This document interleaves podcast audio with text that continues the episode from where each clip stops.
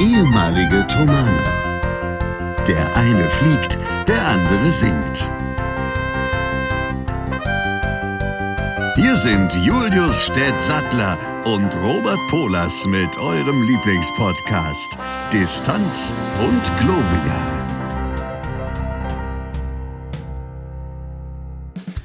Wir versuchen es nochmal. Wir sind fast live. Äh, herzlich willkommen zu einer neuen Folge Distanz und Gloria. Der Stett ist wieder in der Leitung. Wir wurden letztes Jahr, äh, letztes Jahr sage ich schon, oh Gott, es geht schon wieder los, wie es aufgehört hat. Le letzte Woche wurden wir ja von den Instant Karma Göttern heimgesucht und in dem Moment, wo ich so eine furchtbare äh, denglische Anmoderation gemacht habe, mit einem dauerhaften Störton äh, gestört das ist diese Woche hoffentlich nicht der Fall. Ich lehne mich jetzt mal weit aus dem Fenster und sage, das ist nicht der Fall und hoffe, dass das eine grandiose Folge wird mit Stett in der Leitung. Wir sind fast live. Es ist Sonntag 14.05 Uhr. Ihr könnt uns quasi in fünf Minuten hören, so ungefähr. Stett, wie geht's dir? Grüß dich. Mir geht's wunderbar. Schön, dass ich da sein darf. Und ähm, wie immer freue ich mich natürlich sehr, dass ich euch heute wieder ähm, wichtige Dinge erzählen darf. Ich habe zum Beispiel eine Sache über eine Polymer-Elektrolyt-Membran-Brennstoffzelle herausgefunden, die ich gerne nachher mit dir teilen möchte. ah, aber Stett, sag mal, du, ähm, du als so Pseudo-Naturwissenschaftler, ne? Ähm, ja. Du hast doch bestimmt eine Erklärung für folgendes Phänomen. Ich bin ja jemand, der versucht, sich einigermaßen so ein bisschen bewusst zu ernähren und eben ein bisschen gesund. Kannst du mir erklären, warum normale Nudeln nicht im Topf kleben bleiben, Vollkornnudeln aber jedes Mal? Ja, das ist doch ganz klar. Das liegt an der Polymerstruktur der. ähm also ich habe keine Ahnung, woran das liegt. Also ich habe nur eine, äh, eine Vermutung, das wird sicherlich an den Klebereiweißen oder derartiges liegen. Also ich weiß zumindest, da das ja Getreidenudeln sind, Vollkornnudeln und normale Nudeln, das ist ja aus Hartweizen, Hartweißenkriez, die normalen Nudeln.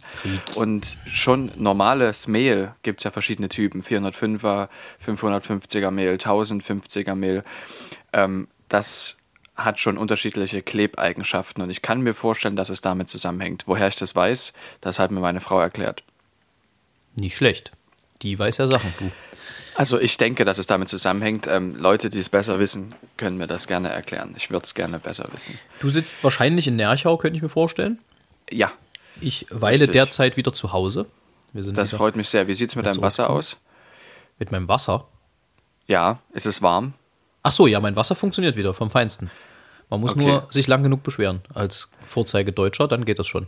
Also es kam dann jemand und hat äh, ganz gemacht? Nein, also es war ein Phänomen, was, die, was die, das ganze Haus betroffen hat. Also so. ich war nicht der Erste, der dort bei der Hausverwaltung angerufen hat und sich beschwert hat, dass das in zwei Tage in Folge dann doch ein bisschen schwierig ist mit nur kaltem und Wasser. Ja Probleme mit der, also war die Heizung im Eimer oder war das äh, von ferne irgendwo problematisch? Äh, ich glaube, der, der, die Therme war einfach kaputt. Die ist einfach relativ hm. alt und die musste jetzt dann ersetzt werden. Also im Haus. Äh, genau. Hm. Aber äh, es ist ja so, wie es immer ist. Wenn das nicht ist, ist was anderes. Ne? Auch das ist ein schöner Spruch für ein, für ein T-Shirt. Ich saß gestern ähm, und habe über meinen Beamer äh, Film geschaut. Gestern Abend. Und irgendwann und dann macht kam er dir entgegen. Ja, so in der Art. Und irgendwann macht es Bumm und zwar laut und zwar sehr laut und meine Lampe ist durchgeknallt. Ach scheiße. Quasi genauso wie du, weißt du, das war ja, lustig. Völlig, völlig durchgeknallt. Ja. Völlig mhm. durchgeknallt. Ja, jetzt muss ich mal schauen. Also ich weiß, ich habe bei meinem Bruder noch eine Ersatzlampe. Da muss ich dann aber erstmal hin und äh, mir die holen. Aber da war gestern der Schreck relativ groß. Und damit meine ich nicht den Film und diesen Grünling, sondern äh, der Schock. Natürlich den Thomas Kantoren. Ja, genau, ja. Gustav. Der Gustav Schreck war groß. Richtig. Ein großer Komponist. Schön, Sehr schöne Sache. Komponist. Schöne also es ist ja tatsächlich so, dass ähm, das eine Stück, was wir im Thomanerchor mal gesungen haben, von ihm, an der ich mich erinnern kann, wir haben mehrere gesungen. Führe mich. Ja, genau, führe mich. Das ist wirklich sehr, sehr schön und da, damit verbinde ich auch persönlich was, weil wir das immer mal, das haben wir in unserem letzten Schuljahr gesungen unter anderem und auch zu unserer Abschlussmotete. Gehört für mich auf jeden Fall auch mit zu den, zu den schönsten ja. romantischen Stücken. Obwohl er selber, war der Romantiker? Doch, ich glaube, er müsste Romantiker gewesen sein. Ja, naja, also es ist ja Anfang 20. Jahrhundert. Wenn ich, nee, Anfang 19. war es. Oder nee, 20. doch 20. Anfang 20. Jahrhundert. Und deshalb denke ich, das kann man entweder in die Spätromantik einordnen. Ja, vom Klang her würde ich das so sagen. Mhm. Ähm, Und das haben wir dann auch immer mal mit unserem Sommerklänge-Projektchor auch gesungen. Ah ja.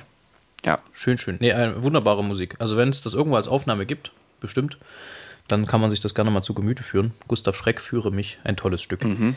Ich Ja. komme komm übrigens gerade quasi vom Gottesdienst. Wir haben gerade mal wieder einen Gottesdienst singen dürfen. Deswegen darf ich nämlich auch schon wieder draußen rumlaufen, denn die Saga der Bürokratie Teil 2 ging ja noch weiter. Ich musste je. ja, äh, eigentlich muss ich ja, wenn ich aus dem Risikogebiet wiederkomme und dort länger als 72 Stunden bin, in Quarantäne gehen im Moment. Zehn Tage. Äh, Das ging aber nicht, weil wir eben heute Gottesdienst singen mussten. Das bedeutet, ich habe, bei der quietscht's, ich habe im äh, Tut mir leid, ich habe mir das gerade überlegt.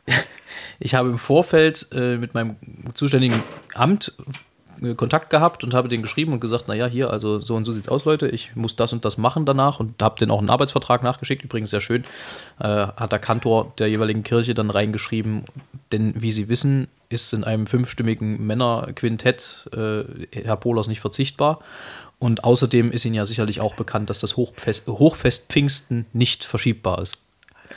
Das ist gut. Hat er aber wirklich geschrieben, ist Herr Polos oder ist eine Stimme nicht verzichtbar? Nein, nein, ist ja Polar. Das ging ja schon um mich, weil die, anderen, so, die anderen okay. waren ja wieder da. Die anderen äh, waren ja nicht länger als 72 Stunden weg. Ach so. Ähm, und insofern, das war ja alles so ein bisschen äh, reisetechnisch äh, relativ kompliziert. Ja. Aber dreimal darfst du raten, wie viele mich an der Grenze nach Deutschland aus der Schweiz zurück gefragt haben. Niemand? Ja, es war keiner da, ehrlich gesagt. Ja, Also, aber ich, die Frage, die ich habe, ist, wurden dir dann Auflagen gestellt, nachdem du die Genehmigung bekommen hast? Oder? ja, Also, also du so musst dann testen oder genau, du PCR musst, du oder musst was? innerhalb von Hm. 48 Stunden einen negativen Corona-Test nachweisen. PCR oder Nö, das ist egal, aber von einer offiziellen Stelle muss der kommen. Ach so, okay. Also es ist Testzentrum wurscht, oder genau, so. PCR oder, oder, also, oder Arzt, ist völlig Wurst. Ähm, genau. aber das grundsätzlich geht das nicht für jeden, sondern nur, wenn es tatsächlich einen speziellen Fall hat, so wie bei dir. Ja, genau. Ansonsten, ähm, ich weiß gar nicht, ob wie das jetzt momentan ist. Ich glaube, es gibt eine neue Verordnung, die besagt, wenn du innerhalb von 48 Stunden, aber die ist halt erst am Montag in Kraft getreten, glaube ich. Das heißt, so, die zählte für hm. mich noch nicht. Ähm, wenn, wenn du innerhalb von 48 Stunden sowieso einen Test nachweist, wenn du aus dem Risikogebiet zurückkehrst, dann bist du trotzdem frei. Also ich glaube, diese 10 Tage Quarantäne kann man jetzt frei testen. Aber das war halt zu der Zeit, als wir die Reise geplant haben, noch nicht der Fall. Insofern mussten wir da ein bisschen jonglieren. Mir fällt übrigens gerade ein, als ich das ganz versäumt habe, dir ein frohes Pfingstfest zu wünschen und allen anderen, die uns zuhören, weil es ja morgen auch noch, also Montag, ist ja auch noch Pfingsten. So ist es. Äh, da schließe ich mich natürlich direkt an. Da wollte ich gerade noch drauf kommen, aber dann has, haben wir das jetzt vorweg schon getan. Frohe Pfingsten. Ähm, wir können ja mal versuchen aufzuklären, worum es bei Pfingsten geht, denn äh, viele sind ja vielleicht nicht so bibelfest. Stett, hau rein. Was ist Pfingsten? Also ich, ich habe gelernt, dass, dass der englische Begriff Pentecost ist tatsächlich näher an dem Pfingsten, Be Pfingstbegriff dran als das deutsche, weil Pentekoste ist, glaube ich, das Griech- griechische, der griechische Begriff für Pfingsten. Ähm, und soll auch, ist das nicht das Fest des Heiligen Geistes? ja, soweit so gut. Und an sich ist es, glaube ich, auch das Fest, aus dem überhaupt die Kirchen resultieren, dass man Ist quasi, es. Das ist das Kirchengründungsfest sozusagen. ja, Also das äh, spielt eine ganz, ganz wichtige und gewichtige Rolle im Kirchenjahr. Ähm, und insofern ein Hochfest in der Zeit. Auf jeden Fall. Genau deshalb sind das ja auch, äh, ist ja nicht nur der Pfingstsonntag, sondern ja auch der Pfingstmontag ein Feiertag. Exakt. Ja. Ja, sehr gut. Richtig beantwortet. Danke, Äh, ja. Zehn Punkte. Danke sehr. Und ich weiß das eigentlich auch erst seit gestern, ja. Ah ja, hast du nochmal bei Wikipedia schnell nachgelesen. Ähm, nee, ich hab's im Fahrgast-TV in der Dresden, Dresdner Verkehrsbetriebe gelesen. Siehst du, kann nämlich auch gut sein, mal mit der Straßenbahn zu fahren. Ist es sowieso insgesamt. Ah nee, ich mag das überhaupt nicht, ehrlich gesagt. Also, Das kommt ganz drauf an, wo du bist, in welcher Stadt und wie gut das ist und Nee, wie der allgemein. Nahverkehr ausgebaut Also ich, ist. ja. ich hatte früher so eine, so eine kleine Paranoia, dass ich immer das Gefühl hatte, wenn ich Straßenbahn fahre, werde ich krank, weil da halt auch jeder, ich meine, gut, jetzt mit Maske ist das sowieso ein bisschen anders alles, aber weil da jeder auch Ja. rumgehustet und rumgenießt hat und mit glasigen Augen drin saß und das hat mich total fertig gemacht immer. Und ich bin halt als Kind, ähm, hatte ich jetzt halt ein relativ, also verhältnismäßig kurz, aber trotzdem für unsere Verhältnisse Stadt, Stadtlänge relativ lange, langen Weg zur Schule. Also meine Eltern wohnen ja ungefähr eine Dreiviertelstunde raus aus der Stadt mit der Straßenbahn Nähe- dann knappe Stunde. In der Nähe von meinen Eltern war das damals übrigens, wussten wir nicht. Ja, aber stimmt. so. Sind im Prinzip nebeneinander aufgewachsen, ohne es voneinander Ja. zu wissen. Ähm, und insofern musste ich sowieso irgendwie jeden Tag mit der Bahn fahren, beziehungsweise immer dann, wenn ich vom Chor halt wieder zurückgefahren bin oder halt hin. Und das war irgendwie immer, ich weiß nicht, das hat sich immer angefühlt wie so eine verschwendete Stunde. Das war irgendwie schwierig. Aber weil ich eben auch mit dem Bahnfahren selber, also mit dem, mit dem Straßenbahnfahren, grundsätzlich Bahnfahren finde ich eigentlich ganz cool. Und versuche ich auch wieder mehr in mein Leben zu integrieren. Ich habe, ich habe nämlich noch eine Bahncard 50 zu Hause rumliegen, die ich noch nie benutzt habe. Ähm, das werde ich jetzt mal ändern auf die Dauer. Spätestens dann, wenn mein Auto verkauft ist, also wer da noch Bedarf hat, noch geht's, aber nicht mehr lange. Es ist, äh, die Grenze ist bald erreicht, wo ich es dann einfach abgeben werde. Ähm, und da muss man dann mal schauen. Aber äh, ja, also Straßenbahn tue ich mich ein bisschen schwer mit. Du offenbar nicht. Das. Dir gefällt das. Nee, ich auf, nee, nee, mir gefallen grundsätzlich die öffn- diese öffentlichen Verkehrsmittel sehr. Und das ist natürlich jetzt aktuell, wo es auch um, um Umweltsachen geht. Das habe ich nicht vorher, nicht nur deshalb gefallen die mir, sondern vorher schon fand ich das gut, bevor das in meinen Kopf gekommen ist, die Umweltsache. Ähm, weil ich es schön finde, wenn Leute von A nach B transportiert werden. Das ist ja auch einer der Gründe, warum ich Pilot werden will. Unter anderem auch deshalb, weil ich gerne Dinge von A nach B transportiere, am liebsten Menschen. Und dann viele auf einmal, so Zug, Straßenbahn, Bus, Auto. das ist auch ein, ganz, Flugzeug, ein relativ, eigen, relativ eigenartiger Ja. Fetisch, Stett. Ja, ich weiß es, Gondeln auch. Fand ich auch, Gondeln im Skiurlaub. Großartig. Herrlich. Ähm, Ähm, ja. Es ist, äh, es ist äh, eine spannende Geschichte, grundsätzlich. Ja, auf jeden Fall. Ich, ähm, ja. Ja, du, genau. M, wo- wolltest du noch was hinzufügen? Manchmal, ich muss, ich muss hinzufügen, dass ich nicht so gern selber im Bus sitze. An sich. Das liegt aber nicht an dem, daran, dass es ein öffentliches Verkehrsmittel ist, sondern dass es mir irgendwann ging das los, dass es mir schlecht wurde im Bus. Irgendwann. Ich kann mich nicht mehr genau erinnern, wann, aber es ist immer noch der Fall. Ich kann im Bus nichts machen. Ich kann nicht mal an meinem Handy sein. Ich muss rausgucken. Ich habe keine andere Wahl. Da können wir einen Club Oder gründen. schlafen. Wir können verdammt oft einen Club gründen, statt was solche Sachen angeht. Das ist nämlich bei mir Ähm. genauso. Ich habe echt, also jahrelang, als ich, als ich kleiner war, so vor allem fünfte, sechste, siebte Klasse, saß ich immer ganz vorne im Bus, weil mir einfach immer schlecht wurde. Ähm, mittlerweile geht's. Also ich weiß, was ich tun und lassen muss im, im Bus, damit es halt nicht, nicht so ist. Aber es hat lange gedauert. Und äh, es war auch einfach nicht schön. Also wenn du so auf einer Konzertreise und das, die Sommerreisen waren ja meistens nur mit dem Bus dann. Ja. Ähm, und das war immer nicht so angenehm, wenn du dann irgendwie, keine Ahnung, sieben Stunden mit dem Bus nach Augsburg gefahren bist oder so, von, von Norderney oder was weiß ich, wo, der, wo wir daherkamen. Ähm, und also, das waren immer echte Höllenritte zum Teil. Das war immer nicht so schön. Es ging dann irgendwann, habe ich es auch hinbekommen und dann haben wir immer Doppelkopf gespielt. Da war ich ein bisschen abgelenkt. Das ging ganz gut. Ja, aber das hätte ich In wieder, der 11., 12. Klasse so. das hätte ich wieder kaum machen können, weil da, dieses Lesen, dieses Konzentrieren auf eine Sache, während es um, dich- um, dich, um dich herum wackelt, ist halt schwierig irgendwie bei mir. Und vor allem muss man sich überlegen, dass wir das ja auch über zwei Sitzreihen gespielt haben immer. Das stimmt. ja. Und dann gab es ja auch manchmal die Busse, die unten einen Tisch hatten. Und je äl also sagen wir mal, je älter man war, 11., 12. Klasse, war die Wahrscheinlichkeit dann hoch, dass man auch mal da unten sitzen durfte und Karten spielen. Ja, da kann man, da, da kann man vielleicht dazu erzählen, dass es immer eine gewisse Sitzhierarchie gab im, im Bus, natürlich. Ja. Das Die war Coolen nämlich, saßen hinten. naja, es war oft so, dass die 11., 12. Klasse hinten saß, die 10. war so ein bisschen für die Ruhe im Bus zuständig. Die, Die war verteilt, genau. Vorne, beziehungsweise verteilt im Bus und haben ein bisschen auf die Kleinen mit Acht gegeben, dass die nicht so ganz am Rad drehen. Und die Kleinen mussten immer ganz immer vorne sitzen. Und das, hat sich, dann so, die, das hat sich so altersmäßig so ein bisschen gestaffelt nach hinten. Ne? Also es wurde Ja, immer, ja, genau. je, je weiter du nach hinten gingst, desto älter wurde es in, so im Durchschnitt. Ja, und dann, Wobei ich eigentlich viel lieber vorne sitze, ne? Aber tja. Und, und dann war es immer irgendwie ein sehr eigenes, äh, ein sehr eigenes, wie sagt man, Biotop, in einen Bus zu kommen, nachdem Konzert stattgefunden hat. Weil äh, da war natürlich alle irgendwie so ein bisschen überdreht. Es war immer viel Stimmung. Es wurden zum Teil Männerchöre gesungen von den Älteren hinten, was jetzt nicht immer so ganz schön war, sagen wir mal so. Ähm, und alle möglichen komischen Sachen da äh, gesungen und gerufen und geschrien. Und es war Kannst du dich noch erinnern, es gab mal, es gab mal diese, diese dämliche Phase, wo dann immer versucht wurde, der Bus zu schaukeln. Das ist eigentlich völlig verrückt, ne? Ja, Muss naja. sich mal überlegen, wie gefährlich das eigentlich ist. Ja. Ja, ja, man, man hat schon auch ganz schön Quatsch gemacht. Aber äh, Ich, warte, warte, ich, muss, Ja. ich muss zu der Sache mit dem nach dem Konzert noch was sagen. Ja. Da, wenn ich jetzt so im Nachhinein darüber nachdenke, man, denkt ich, ja, man denkt ja meistens im Nachhinein über etwas nach. Sollte man manchmal auch vorher tun. Ab und zu. Ja, aber wenn ich jetzt danach darüber nachdenke, dann fällt mir auf, dass das eigentlich eine ganz große Kraft ist, die dieses gemeinsame Singen da hatte, dass wir uns alle so aufgedreht fühlen nach so einem Konzert und das, weil es uns unwahrscheinlich viel Spaß gemacht hat und wir das so genossen haben. Ich meine, ich komme ja selten so nach Hause, nachdem ich etwas Anstrengendes getan habe, so euphorisch, weißt du?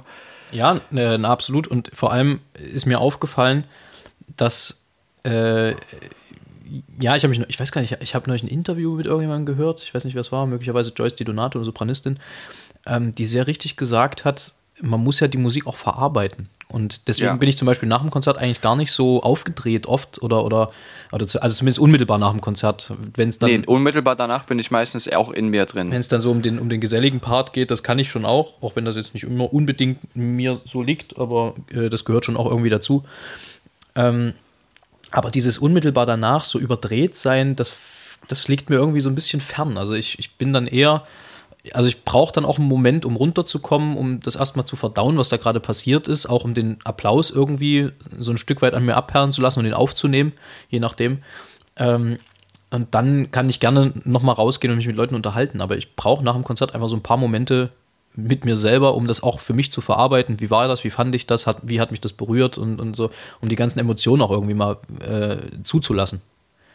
Ja. Und das, das ist ja ein, ein grundsätzliches Problem unserer Gesellschaft, um hier mal so richtig äh, deep zu werden. Ne? Dass wir kaum noch Emotionen zulassen. Es muss alles oberflächlich und schön sein, aber das haben wir ja schon ab und zu mal besprochen. Ähm, aber so die, die Emotionen zu erleben und auch sich selbst zuzugestehen, die Emotionen durchleben zu können und, und äh, erfahren zu können, das kommt heutzutage in unserer schnelllebigen und sehr effizienten Welt oft zu kurz. Ja. Finde ich. Und da, da Aber- ist jetzt, um die Brücke noch zu schlagen, ist es eben auch wichtig, die Funktion der Kultur zu erkennen, das zu ermöglichen. Oh, ist das ein, eine schöne Es Überleitung. ist so. Ist das Es eine ist so. wunderschöne Überleitung, als hätten wir es abgesprochen. ähm, aber dann, dann ziehe ich nämlich meine, meine Empfehlung einfach mal vor. Gell? Gut.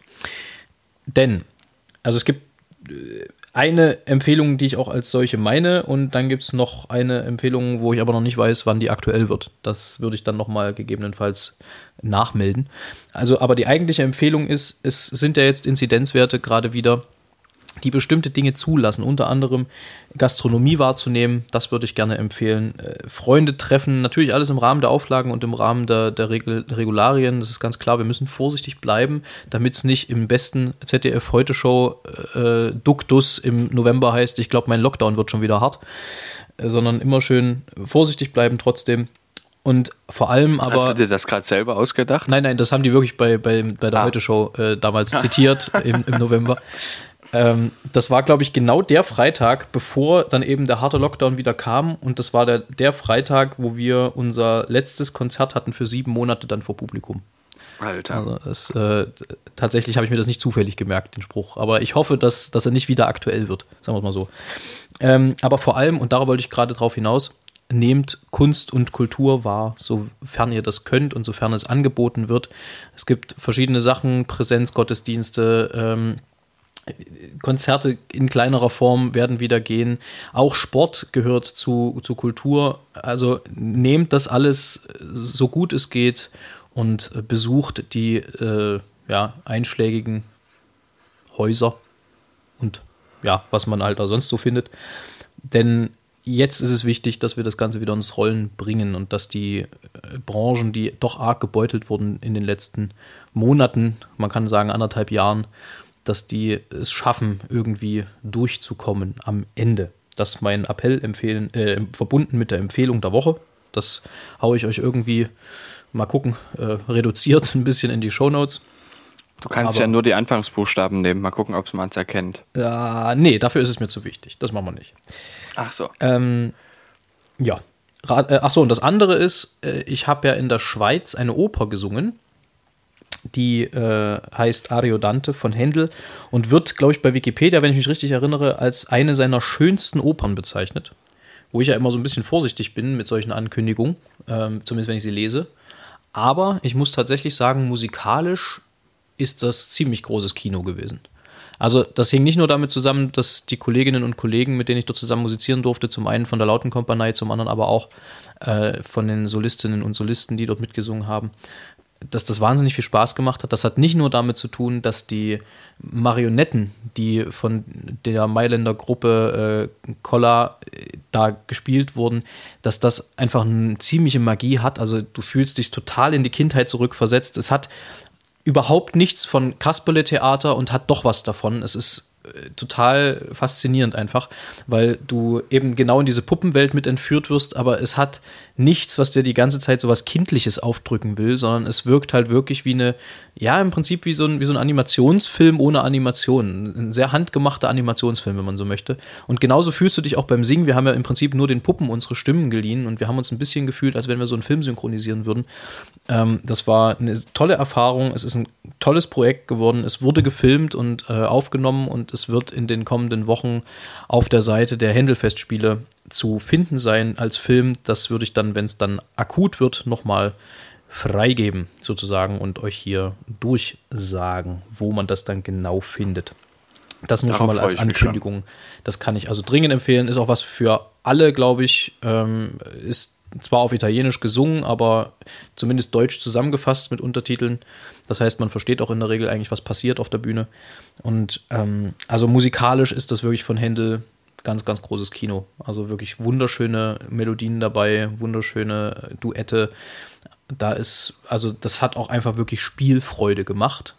Und zwar beim Singen, aber ich glaube halt auch den Marionettisten, ich weiß gar nicht, wie das heißt, äh, die das spielen, den Puppenspielern, klingt halt immer so ein bisschen äh, kindlich. Das war es eigentlich, also das wird dem eigentlich nicht gerecht, weil es ist tatsächlich eine Kunst, da diese, diese äh, Marionetten zum Leben zu erwecken. Das war echt schön, das hat echt viel, viel Spaß gemacht.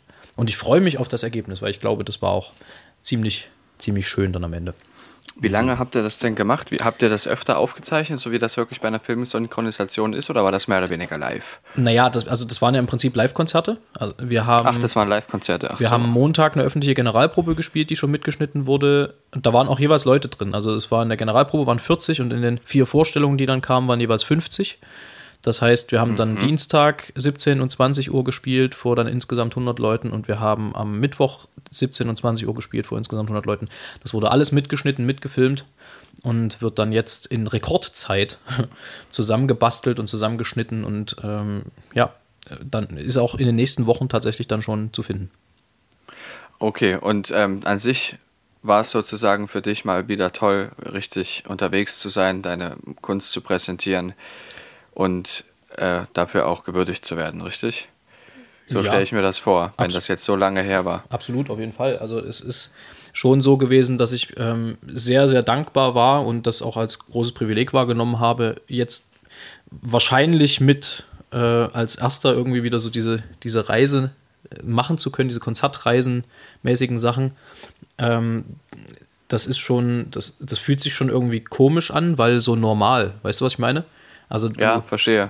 Ja. Du hast jetzt anderthalb Jahre wirklich weit weg von irgendeiner bekannten Normalität ge gelebt und es fühlte sich so normal an, mit, mit am Akkord unterwegs zu sein, mit dem Auto unterwegs zu sein, über Ländergrenzen zu fahren, vor Leuten zu spielen, obgleich sie Maske auf hatten, aber dennoch die Reaktion unmittelbar wieder zu haben, das, äh, das ist irgendwie es fühlt sich noch ein bisschen surreal an. Also ich glaube es noch nicht so richtig, dass wir uns so langsam dieser Normalität wieder nähern. Aber ich bin da großer Hoffnung, dass das äh, so ist. Und ich glaube auch, dass das so ist, so langsam. Äh, das hängt nicht nur von uns ab, also dass wir es verantwortungsvoll machen, alles, sondern auch noch von anderen, den kann ich gleich nochmal erzählen, aber red erstmal du. Klar. Ähm, und ganz ehrlich, also diese Dankbarkeit, die die Leute uns dann auch nach den Vorstellungen entgegengebracht haben, das war nahezu entwaffnend weil ähm, ich habe ja doch neulich mal zusammengerechnet, ich glaube, ich habe knapp 2000 Konzerte gesungen dann so langsam in meinem Leben. Ähm, und ich habe selten wirklich Augen so leuchten sehen und so viel Dankbarkeit in Menschen empfunden. äh, wie das bei denen war und wie sie es geäußert haben. Also die kamen auch gar nicht wieder raus aus dem Danke sagen und haben betont, wie wichtig ihnen das war. Und wir konnten das nur so zurückgeben, weil uns ist es auch einfach wichtig, äh, den Leuten das, das eben zeigen zu können, was man einstudiert einerseits, aber eben auch das Gefühl zu bekommen, zu was Nütze zu sein, weißt du? Also du hattest in den zwölf Monaten immer so ein bisschen das Gefühl, auch wenn immer betont wurde, Kunst ist systemrelevant und Kultur, aber dennoch wurdest du so ein bisschen behandelt wie Simonis der Aussätzige und äh, klar, Risiko und so. Du hattest irgendwie so das Gefühl, nutzlos zu sein auf einmal, weil du halt nicht stattfinden durftest. Du, du durftest das, was du kannst, nicht einbringen in das gesellschaftliche Leben und das hat sich irgendwie richtig komisch angefühlt und umso schöner war das jetzt dann die Gelegenheit zu kriegen, jetzt wieder aufzutreten und, und das halt zu machen. Dazu kommt es eine Opernproduktion, das mache ich halt auch nicht so oft, weil es eben oft viel Planung in Anspruch nimmt und viel Zeit in Anspruch nimmt. Bedeutet, man muss dann auch irgendwie Zeiträume finden, wo das möglicherweise funktionieren kann. Das ist mit am Akkord natürlich nicht immer ganz einfach zu vereinbaren zeitlich, geht aber zum Glück hin und wieder mal. Ähm, das ist das. Dann auch dieser Wechsel, Ensemble und solistisch, das nebeneinander machen zu dürfen, das ist einfach, einfach schön. Ja, und ähm, insofern war das eine sehr beglückende und sehr erfüllende Reise. Das ist sehr schön, weil du hast zwischendurch jetzt meine ganzen Fragen, die ich hatte, einfach schon beantwortet. ähm, die hatte ich nämlich dazu. Ich wollte dich fragen, erstens, wie, sich, also das, wie, wie das war für dich, was sich damit, wie das, inwiefern dich das bewegt hat. Und dann hätte ich dazu noch ein paar Fragen gestellt. Dann hätte ich gefragt, wie die Fahrt war. Das hast du gleich am Anfang erzählt. Dann hätte ich dich gefragt, wie lange du dort warst. Das hast du auch schon erzählt. sehr gut. Ich meine, wir verstehen uns da auf die Art und Weise. Das ist sehr schön. Genug der Romantik. Ähm, nämlich. Gehen wir in die Moderne. Genau. Ja, weißt du? Weil das ist nämlich lustig, wegen. Ne? Wegen Epochen, ja. weißt du? Wegen musikalischen ja, genau. Epochen. Epochal. Ja. Na dann, was willst du? Ich wollte noch zu dem Punkt, dass es jetzt wieder eine, die Normalität, die wir von vorher kannten, so nach und nach kommt wieder. Liegt nicht nur daran, dass wir uns weiterhin sehr verantwortungsvoll und vorschriftsmäßig, sage ich jetzt mal, ist was sicher das falsche Wort, verhalten, sondern es hängt ein bisschen auch davon ab, wie die Strategie international ist. Und da möchte ich auch noch mal relativ klar sagen, dass es mir nicht gefällt, wie dieser Impfstoff gehortet wird. Ich kann das jetzt sagen, weil ich, ich meine, es fällt mir leicht, das zu sagen, weil ich vor zwei Wochen das zweite Mal geimpft wurde, klar. Das heißt, ich habe wahrscheinlich den vollen Impfschutz schon. Und deshalb fällt es mir leichter, das zu sagen, im Vergleich zu anderen, die noch keine Impfung erhalten haben, die jetzt dringend darauf warten, die endlich geimpft werden möchten. Ich zum Beispiel. Ja, du zum Beispiel. Aber und äh, für die es so wichtig ist, es ist trotzdem diese Strategie, die aktuell gefahren wird. Es nützt halt nichts, wenn in anderen Ländern diese ganzen Mutationen, wenn die Möglichkeit haben zu mutieren, weil dann kommt es auch zu uns. Äh, Überall ich hin. stimme dir da voll zu. Also du musst da keine Angst haben, nur weil du geimpft bist und ich nicht, ja, hier, du, du, du besserer Mensch, du.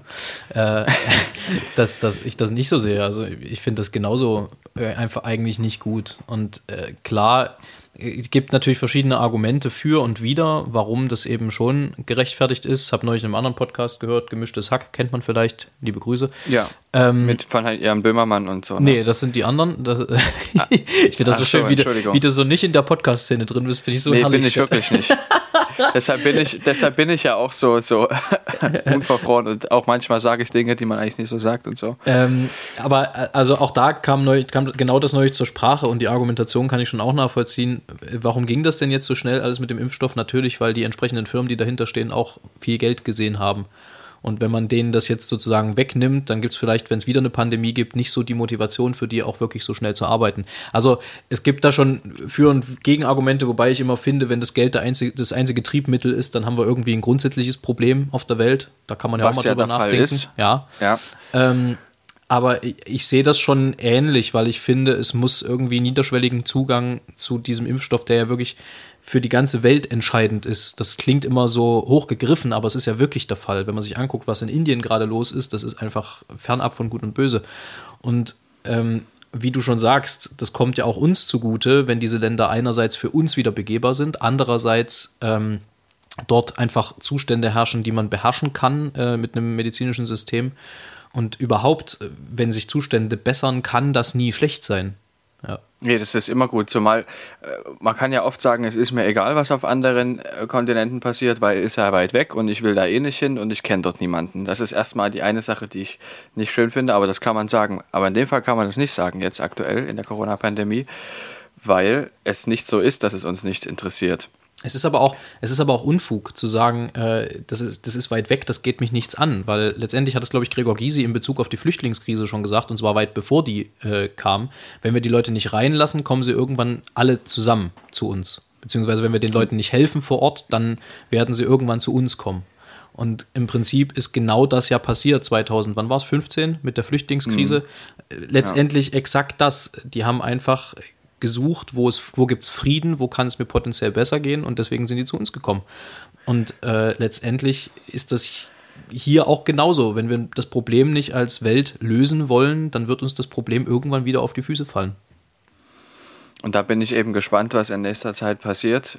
Ähm, und werde gucken, dass wir unser Bestes dazu tun können. Ich kann leider nicht sehr viel dafür tun, weil ich mich, da muss ich mir an die eigene Nase fassen mich Machst dazu nicht traue. Ach so. Ja, habe ich gerade gemacht. Deshalb habe ich auch gerade nichts kurze, gesagt. Kurze Spannungspause. als ich geatmet habe. Kurz an genau. die Nase gefasst. Gut, äh, Stett, wir sind sehr, äh, sehr gehaltsschwanger heute. Das ist auch mal es ganz schön. Das ist mir wichtig. Das ich, war mir wirklich absolut, wichtig. Äh, aber deswegen mache ich jetzt trotzdem einen Cut. Mir sind, nämlich so, mir sind nämlich so ein paar Dinge aufgefallen ähm, ja. unterwegs. Unter anderem sind wir an Nürnberg-Fischbach vorbeigekommen. Und ich finde, ja. das ist absolut ein Name für eine Deutschlehrerin. Mein, ah, du meinst, ähm, sehr geehrte Frau Nürnberg-Fischbach? Genau, also das, das ist, für, so, das ist so der, der Prototyp für, für einen Deutschlehrernamen, finde ich, irgendwie. Findest du, ja? Ich sehe so einen Viertklässler, der sich mehr, Entschuldigung, Frau Nürnberg-Fischbach, ist, also irgendwie, weiß ich nicht, gibt es ja immer mal so Namenskombinationen, aber in Bezug auf Namen fiel mir dann auch noch was auf, dass so Autohäuser immer ganz komische Namen haben, und zwar meistens Alliterationen in Verbindung mit, dem, mit der Automarke. Ist dir das mal aufgefallen? Erzähl mal. Äh, zum Beispiel so Ferrari Frank oder was gibt es da noch? Äh, Renault Renate oder so. Also irgendwie äh, diese, diese, diese, diese Das ist ein Folgentitel, bitte. Renault Renate. Renault Renate, geht klar. Ja. Mal. Muss ich mir aufschreiben, sonst vergesse ich das. Wie schreibt man denn Renault? Renault, ne? Renault, genau. Äh, so nennen wir die. Sehr schön. Ja, äh, finde ich irgendwie, irgendwie witzig. Was gibt's dann, was kann man da noch so? Äh, Pauls Peugeot oder so. Mercedes Mike. ja. ah, sehr schön. Ähm, Lukas Lamborghini. Nee, das ist schon wieder. Porsche Paul. Nee, Lukas ist kein Lamborghini-Name, glaube ich.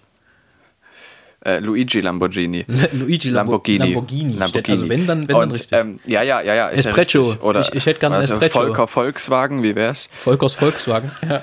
ja. Ach, ja, nee, das, das fiel mir nur so ein bisschen auf, dass das da hin und wieder mal so schöne Korrelationen gibt. Im Zusammenhang steht drei Dinge. Wir machen jetzt hier in einer Tour. Es geht durch. Drei Dinge, die dich motivieren. Shoot.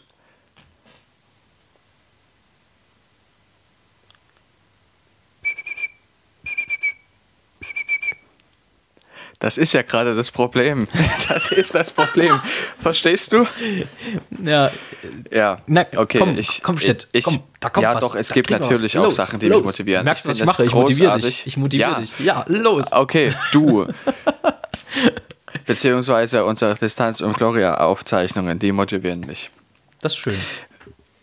Mich motiviert, wenn die Sonne scheint, enorm. Das ist, was mir richtig viel Kraft gibt. Also wenn ich dann auch rausgehe, wenn ich die Möglichkeit dann auch habe, das zu nutzen, rauszugehen und das äh, zu genießen, dass die Sonne scheint, auch mal Fahrrad zu fahren und die Kaninchen anzugucken, während die da rumhoppeln. Und aktuell, jetzt kommt noch das dritte, das ist das aktuelle, motiviert mich, wenn ich sehe, dass mein Computer die Berechnung nach sechs Stunden durch hat. Und was kam raus? 42? Äh, wie bitte? Natürlich. Und dann habe ich gleich nochmal gefragt und es kam zwölfmal hintereinander 42 raus. Sehr gut, siehst du? Das ist ja das auch klar. Äh, wer die Referenz nicht kennt, per Anhalter durch die Galaxis war es, glaube ich, ne?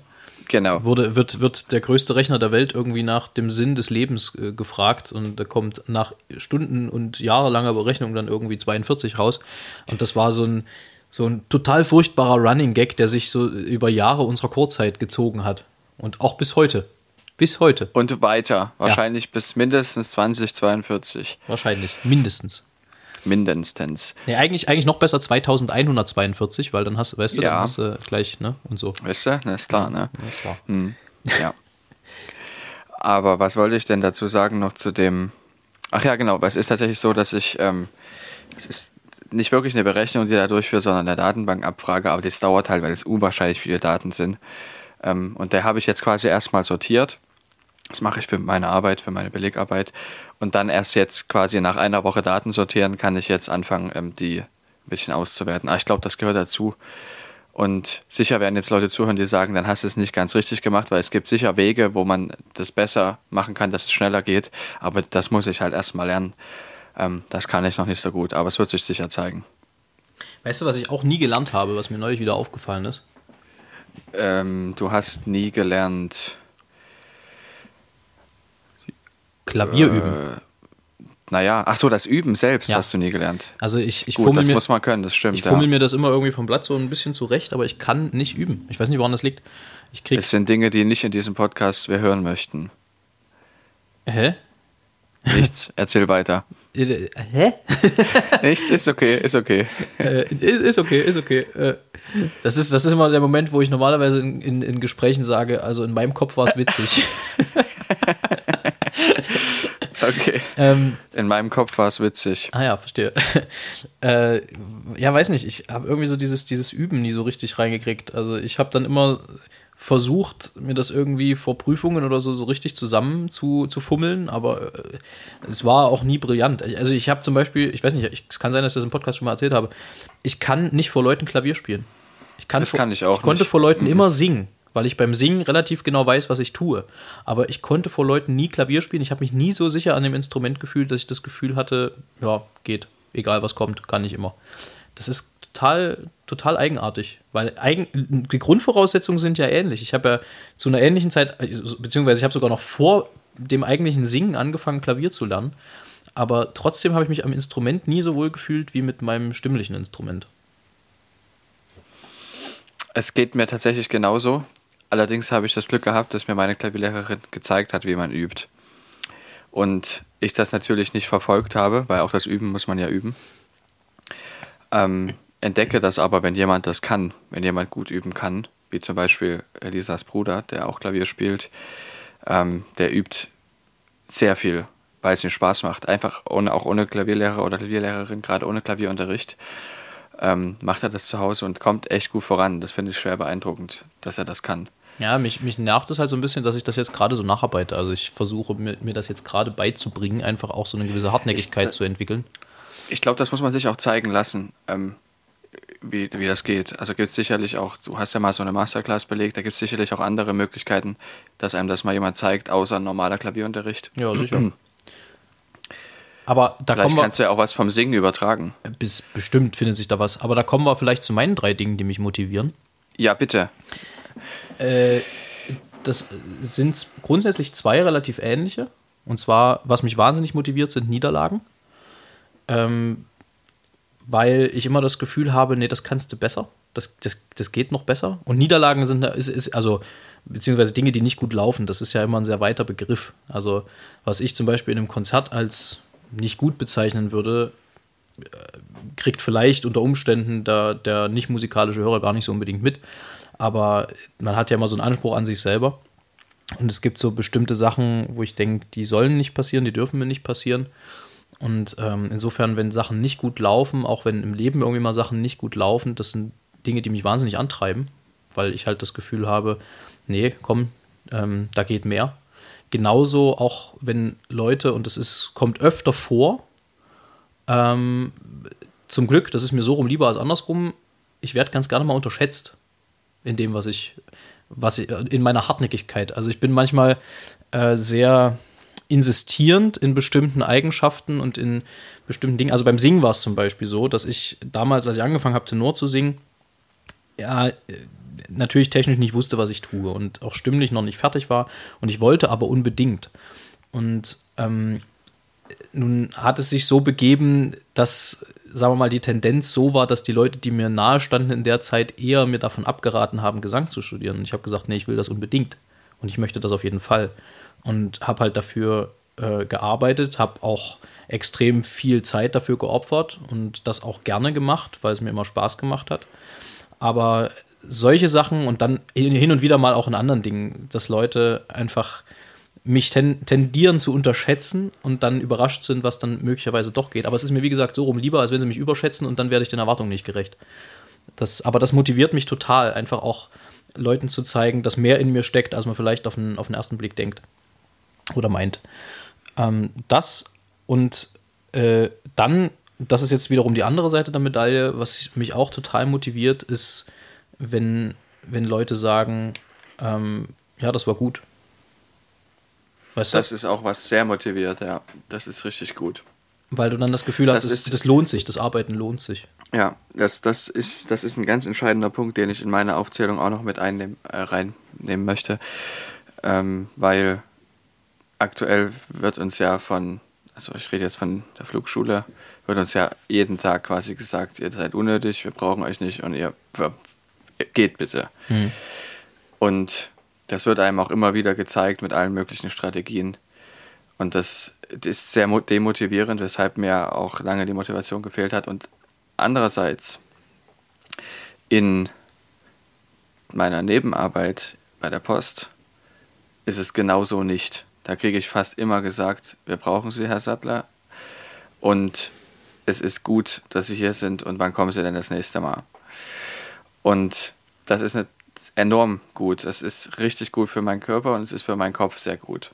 Ja, weil ich mich dann angespornt fühle. Das kann ich total verstehen. Und alleine dieses, ich habe das ja auch einmal aus berufenem Munde gehört, so nach dem Motto, ich brauche dich hier, du kannst jetzt nicht gehen. Ähm, mhm. das, das macht sehr, sehr viel mit einem. Und das ist auch, glaube ich, genau der Grund, warum der Kunstbranche zum Teil auch dann verleitet, bestimmt nicht so praktische Aktionen zu starten, äh, dieses Jahr so unfassbar zugesetzt hat, weil du das Gefühl bekommen hast, du wirst nicht gebraucht. Weißt du? Also es wurde zwar immer beteuert an verschiedenen Ecken und, und, und Stellen, ja, die Kunst und Kultur gehört dazu, aber es wurde nicht gelebt. Und das ist, äh, das ist was, was ganz vielen, glaube ich, zugesetzt hat, mir selber auch. Ähm, dieses, dieses Gefühl, ja, seid irgendwie nett, aber so richtig brauchen. Hm. Und äh, ich glaube, das spielt da auch eine ganz große Rolle. Sicherlich. Und, und ähm, ich finde es auch krass, sozusagen, wenn man jetzt im, im Rückblick auf das, was passiert ist die letzten anderthalb Jahre, sich entscheidet, ich will Kunst machen, ich will von dem leben. Weißt du?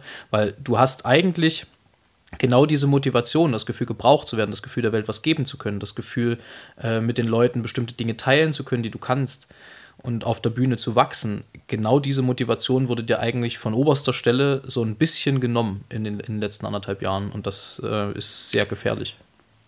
Ich korrigiere dir deine Aussage. Mach mal. Und ähm, sie wurde dir, wer, wo auch immer diese ist, von oberster Stelle gegeben, diese Motivation.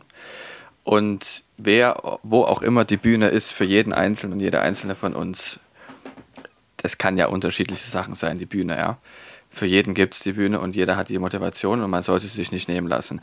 Und das ist was, womit ich gerne diesen Podcast in Ende, Richtung Ende schieben möchte, weil das ist das, was am Ende noch in Erinnerung bleiben soll. Dann musst, es aber, dann musst du es aber bitte nochmal genauer sagen, weil ich noch nicht ganz verstanden habe, worauf du hinaus willst. Es ist so. Wie bitte? Ich habe noch nicht ganz verstanden, worauf du hinaus willst. Ich will, ich wollte sagen, es ist sehr pathetisch, dass uns die Motivation, die du gesagt hast, von oberster Stelle genommen wurde. Du meintest damit eine anderste obere Stelle Ach als so. ich. ja, okay, verstehe. Alles klar. Okay. Ja. Und dass die Bühne, die du meinst, meintest du wahrscheinlich auch eine andere Bühne als die, die ich meine. Die Bühne ist ich das meine, Leben. Oder was auch immer die ja. Bühne für irgendjemanden von uns ist. Ja.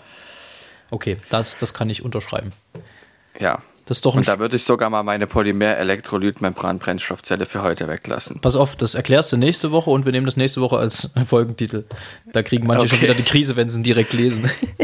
ja. Und ich werde das wahrscheinlich wieder nicht schreiben können. Aber ich habe zum Abschied noch einen Heinz. Das ist gut. Aber hast du denn alles sagen können, was du sagen wolltest? Im Prinzip ja. Denke schon. Ich glaube, ich bin mit allem durch. Ähm, und habe ein Gedicht rausgesucht. Es sei denn, du willst noch was hinzufügen, aber du hast ja eigentlich Nein. alles gesagt, ne? Ja. Das Gedicht heißt nämlich, und ich wünsche mir, dass er dann bald auch wirklich kommt. Im Moment ist es noch ein bisschen aprillig, aber das äh, Gedicht des heutigen Tages heißt Sommeranfang. Mit Frischem füllen sich die Keller, es sinkt der Öl- und Lichtverbrauch. Die Nächte werden wieder heller, der Tag nimmt zu, die Oma auch. In diesem Sinne, Alles Gute. Tschüss.